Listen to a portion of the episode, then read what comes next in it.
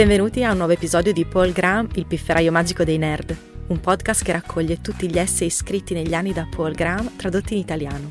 Tutti gli altri essay in italiano sono disponibili sul sito paulgraham.it, mentre quelli originali in inglese potete trovarli su paulgraham.com. Cominciamo! L'essay di oggi è letto tradotto da Fabio Pozzi. Il titolo originale è How to be an Angel Investor ed è stato scritto da Paul Graham nel marzo del 2009. La versione italiana si intitola Come diventare un angel investor. Quando abbiamo venduto la nostra startup nel 1998, ho pensato che un giorno avrei svolto attività di angel investing. Sette anni dopo non avevo ancora iniziato, l'ho rimandato perché sembrava un ambito misterioso e complicato. Il risultato invece di essere più facile di quanto mi aspettassi e anche più interessante. La parte che pensavo fosse difficile legata ai meccanismi dell'investimento in realtà non lo era. In fin dei conti, dai soldi a una startup e loro ti danno quote. Probabilmente otterrai quote privilegiate, il che significa quote con diritti extra, come quello di rientrare per primo dei tuoi soldi in una delle operazioni di vendita o convertible note, il che significa sulla carta che stai prestando denaro ad una società e il debito si converte in azione al primo round di finanziamento sufficientemente grande. A volte ci sono piccoli vantaggi tattici nell'usare uno o l'altro strumento. La documentazione di un convertible note è più semplice, ma in realtà non ha importanza, non perdere troppo tempo a preoccuparti dei dettagli dei termini dell'accordo, soprattutto quando inizi ad investire come angel. Non è così che si vince in questo gioco. Quando senti persone parlare di angel investor di successo, non stanno dicendo ha ottenuto una clausola di liquidation preference di 4 per. Diranno ha investito in Google. Si vince così, investendo nelle startup giuste, questo è più importante di qualsiasi altra cosa. I meccanismi. Gli angel spesso sindacano accordi, il che significa che si uniscono per investire alle stesse condizioni. In un sindacato di solito c'è un investitore lead che negozia i termini con la startup, ma non sempre. A volte la stessa startup mette insieme un sindacato di investitori indipendenti e l'avvocato della startup prepara la documentazione. Il modo più semplice per iniziare a investire come angel è trovare un amico del proprio network che già lo fa e cercare di essere inserito nei suoi sindacati. Quindi tutto ciò che devi fare è firmare assegni. Non sentirti come se dovessi per forza unirti a un sindacato, però, non è così difficile farlo da solo. Puoi semplicemente utilizzare i documenti standard di Wilson Sonsini e Y Combinator pubblicati online. Ovviamente dovresti chiedere consigli al tuo avvocato nel rivedere il tutto, sia tu che la tua startup dovreste fare riferimento a degli avvocati, ma gli avvocati stessi non necessitano di creare l'accordo da zero. Quando negozi termini con una startup ci sono due numeri da tenere in conto. Quanti soldi stai investendo e la valutazione dell'azienda. La valutazione determina la quantità di azioni che ottieni.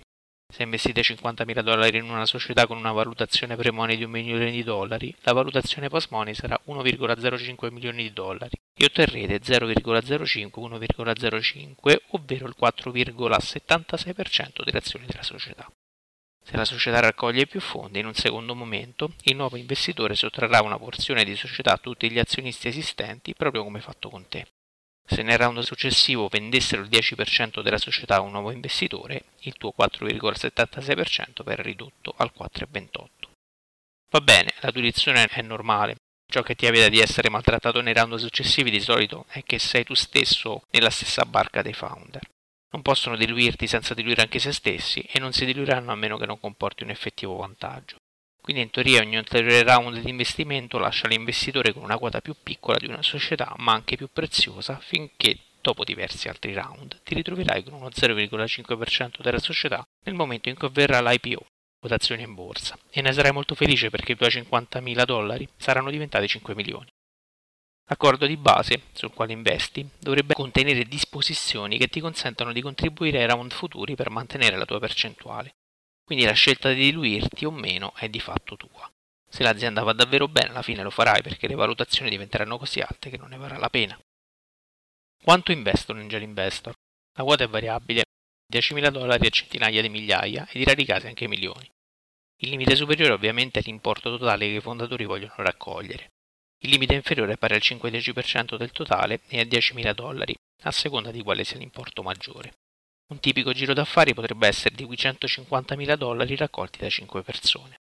Le valutazioni non variano così tanto, per gli angel round è raro vedere una valutazione inferiore a mezzo milione o superiore a 4 o 5 milioni. 4 milioni iniziano ad essere territorio di un VC. Come decidi quale valutazione accettare? Se fai parte di un round condotto da qualcun altro il problema è già risolto, ma cosa succede se investi da solo? Non c'è un'unica risposta, non esiste un modo razionale per valutare una startup early stage. La valutazione non riflette altro che la forza della posizione contrattuale dell'azienda. Se ti vogliono cercano, o è perché hanno un disperato bisogno di soldi, o perché sei qualcuno che può aiutarli molto. Ti lasceranno dunque investire una valutazione bassa. Le start-up potrebbero non avere idea di quale sia il giusto numero per te. Alla fine non ha molta importanza. Quando gli angel guadagnano molti soldi da un accordo non è perché hanno investito con una valutazione di 1,5 milioni di dollari invece di 3 milioni di dollari, è perché l'azienda ha avuto davvero successo. Non posso enfatizzarlo troppo, ma non rimanere bloccato sui meccanismi o sui termini d'accordo. Ciò a cui dovresti dedicare il tuo tempo è pensare se stai investendo nella startup giusta o meno. Allo stesso modo, anche i fondatori non dovrebbero rimanere rigidi sui termini dell'accordo, ma dovrebbero dedicare il loro tempo a pensare a come rendere la startup profittevole. C'è una seconda componente meno ovvia in questo tipo di investimenti. Quanto ci si aspetta che l'angel supporti la startup. Anche questo può variare allo stesso modo dell'importo investito. Non devi fare nulla se non vuoi, potresti semplicemente essere una fonte di denaro. Oppure potresti diventare un dipendente di fatto dell'azienda. Assicurati solo che tu e la startup siete d'accordo in anticipo riguardo alle aspettative di quanto fare per loro. Le aziende davvero interessanti a volte hanno standard elevati per gli angel le start-up nelle quali tutti vogliono investire praticamente fanno veri e propri provini con gli investitori e prendono poi soldi solo da persone famose o che lavoreranno duro per loro.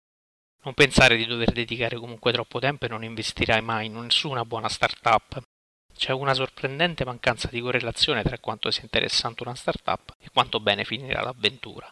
Molte start-up interessanti falliranno e molte start-up che non piacciono a nessuno avranno successo e questi ultimi saranno così disperati da accettare qualsiasi valutazione, seppur bassa.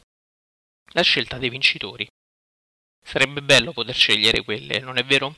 La parte dell'angel investor che ha maggiore effetto sui tuoi rendimenti, ovvero la scelta della società giusta, è anche la più difficile. Quindi dovresti praticamente ignorare, o più precisamente archiviare nel senso di Gmail, tutto ciò che ti ho detto finora. Potrebbe essere necessario farvi riferimento ad un certo punto, ma non è la questione centrale. La questione centrale è scegliere la startup giusta. Scegli le startup che faranno qualcosa che la gente desidera. Ma come si fa? Non è così semplice come scegliere startup che stanno già realizzando qualcosa di molto popolare. A quel punto è già troppo tardi per gli angel e i visi saranno già lì. Come angel devi scegliere le startup prima che abbiano successo, o perché hanno fatto qualcosa di eccezionale ma gli utenti non se ne rendono ancora conto, come Google all'inizio, o perché sono ancora una delle iterazioni di distanza dal grande successo, come PayPal quando creavano software per trasferire denaro tra PTA. Per essere un buon angel investor devi essere un buon giudice del potenziale della startup, questo è il punto. I venture capital possono velocemente seguire, ma la maggior parte di loro non cerca di prevedere cosa vincerà, cercano solo di notare rapidamente quanto qualcosa sta già vincendo. Ma gli angel devono essere in grado di prevederlo. Una conseguenza interessante di questo fatto è che ci sono molte persone là fuori che non hanno mai nemmeno effettuato un investimento e tuttavia sono già investitori migliori di quanto credano. Qualcuno che non conosce i meccanismi ma sa che aspetto ha un fondatore di startup di successo è in realtà molto più avanti di qualcuno che conosce a fondo i term sheet, ma pensa che hacker significa qualcuno che entra nei computer altrui. Se riesci a riconoscere i founder giusti empatizzando con loro, se entrambi risuonate alla stessa frequenza, allora potresti già essere un selezionatore di startup migliore rispetto al VC professionista medio. Paul Buckley, ad esempio, ha iniziato a investire come angel circa un anno dopo di me ed è stato subito bravo, quantomeno nella scelta della startup. Il mio anno in più di esperienza è stato solo un errore di arrotondamento rispetto alla nostra capacità di entrare in empatia con i fondatori. Cosa caratterizza un buon fondatore? Se esistesse una parola che significasse il contrario di sfortunato sarebbe quella giusta. I cattivi fondatori sembrano sfortunati, possono essere intelligenti oppure no, ma in qualche modo gli eventi li sopraffanno o si scoraggiano o si arrendono. I bravi fondatori fanno sì che le cose accadano. Ciò non vuol dire che le cose accadano in modo predefinito. I buoni fondatori hanno un sano rispetto per la realtà, ma sono intraprendenti in maniera incessante. Questa è la miglior definizione dell'opposto di sfortunato. Vuoi finanziare persone che sono incessantemente intraprendenti. Notate che abbiamo iniziato parlando di cose e ora parliamo di persone. È in corso un dibattito tra gli investitori su cosa sia più importante, le persone, l'idea o più precisamente il mercato. Alcuni, come Ron Conway, dicono che sono le persone, che l'idea cambierà, ma le persone sono il fondamento dell'azienda, mentre Mark Andressen dice che preferirebbe fondatori definiti ok in un mercato caldo rispetto a grandi fondatori in un mercato cattivo. Queste due posizioni non sono così distanti come sembrano perché le brave persone trovano buoni mercati. Bill Gates sarebbe probabilmente diventato piuttosto ricco anche se IBM non gli avesse di fatto lasciato gli standard dei PC. Ho riflettuto molto sul disaccordo tra gli investitori che preferiscono scommettere sulle persone e quelli che preferiscono scommettere sui mercati. È piuttosto sorprendente che esista, ci si aspetterebbe che le opinioni convergessero di più. Ma penso di aver capito cosa stia succedendo. Le tre persone più importanti che conosco che preferiscono i mercati sono Mark, Joe Karim e Joe Kraus, e tutti e tre nelle loro start-up hanno trovato quello che in gergo vedistico si chiama termica. Hanno colpito un mercato in crescita così velocemente che tutto ciò che potevano fare era seguirlo. Questo tipo di esperienza è difficile da ignorare, in più che sottovalutano se stessi, ripensano a quanto sia stato facile cavalcare quell'enorme termica a vento favorevole e pensano addirittura che chiunque avrebbe potuto farlo. Ma questo non è vero, non sono persone comuni. Quindi come angel investor penso che tu voglia seguire Ron Conway e scommettere sulle persone. I cambiamenti si verificano sì, ma nessuno può prevederli, nemmeno i fondatori e certamente non tu come investitore. E solo le brave persone possono cavalcare il cambiamento. I deal flow. Naturalmente la questione su come scegliere la startup presuppone che ci siano startup da scegliere. Come le trovi? Questo è ancora un altro problema che viene risolto per te dai cosiddetti sindacati. Se segui gli investimenti del tuo network non devi trovare startup. Il problema non è trovare esattamente startup, ma trovare un flusso di startup di qualità ragionevolmente elevata. Il modo tradizionale di farlo è attraverso i contatti. Se sei in contatto con investitori e fondatori, ti invieranno loro delle offerte. La Valley funziona fondamentalmente grazie a referral. Una volta che inizi a diventare noto come investitore affidabile e utile, le persone ti invieranno molte offerte e lo faranno sicuramente. Esiste anche un modo nuovo per trovare startup, ovvero partecipare a eventi come il Demo di Y Combinator, in cui un gruppo di startup appena create si presenta agli investitori tutte in una volta. Abbiamo due Demo Day l'anno, uno a marzo ed uno ad agosto, sono praticamente due eventi di massa. Ma eventi come il Demo Day rappresentano solo una frazione degli incontri tra startup e investitori. Il contatto personale e diretto è ancora il percorso più comune, quindi se vuoi conoscere nuove startup il modo migliore per farlo è ottenere molte referenze. Il modo migliore per ottenere molti referral è investire in startup, non importa quanto sembri intelligente e gentile, gli addetti ai lavori saranno riluttanti a inviarti referenze finché non avrai dimostrato il tuo vero valore facendo un paio di investimenti. Alcuni ragazzi capaci e simpatici si rivelano spesso investitori non efficienti, ma una volta che ti dimostrerai un buon investitore, il flow aumenteranno rapidamente sia in termini di qualità che di quantità. Per uno come Ron Conway il deal flow è sempre lo stesso, identico, a quello di tutta la Silicon Valley. Quindi se vuoi investire seriamente, il modo per iniziare è attivare le due connessioni esistenti, essere un buon investitore nelle startup che incontri in questo modo e alla fine inizierai una reazione a catena. I buoni investitori sono rari, anche nella Silicon Valley. Probabilmente non ci sono più di 200 angel seri in tutta la Silicon Valley, eppure sono probabilmente l'ingrediente più importante per rendere la Valley quello che è. Gli angel sono il reagente limitante nella formazione delle startup. Se nella Silicon Valley ci sono solo un paio di centinaia di angel serie, allora decidendo di diventarlo potresti ampliare significativamente la pipeline delle startup nella Silicon Valley. È una cosa strabiliante. Essere un buon angel. Come si può essere un buon angel investor? La prima cosa di cui bisogna è essere deciso.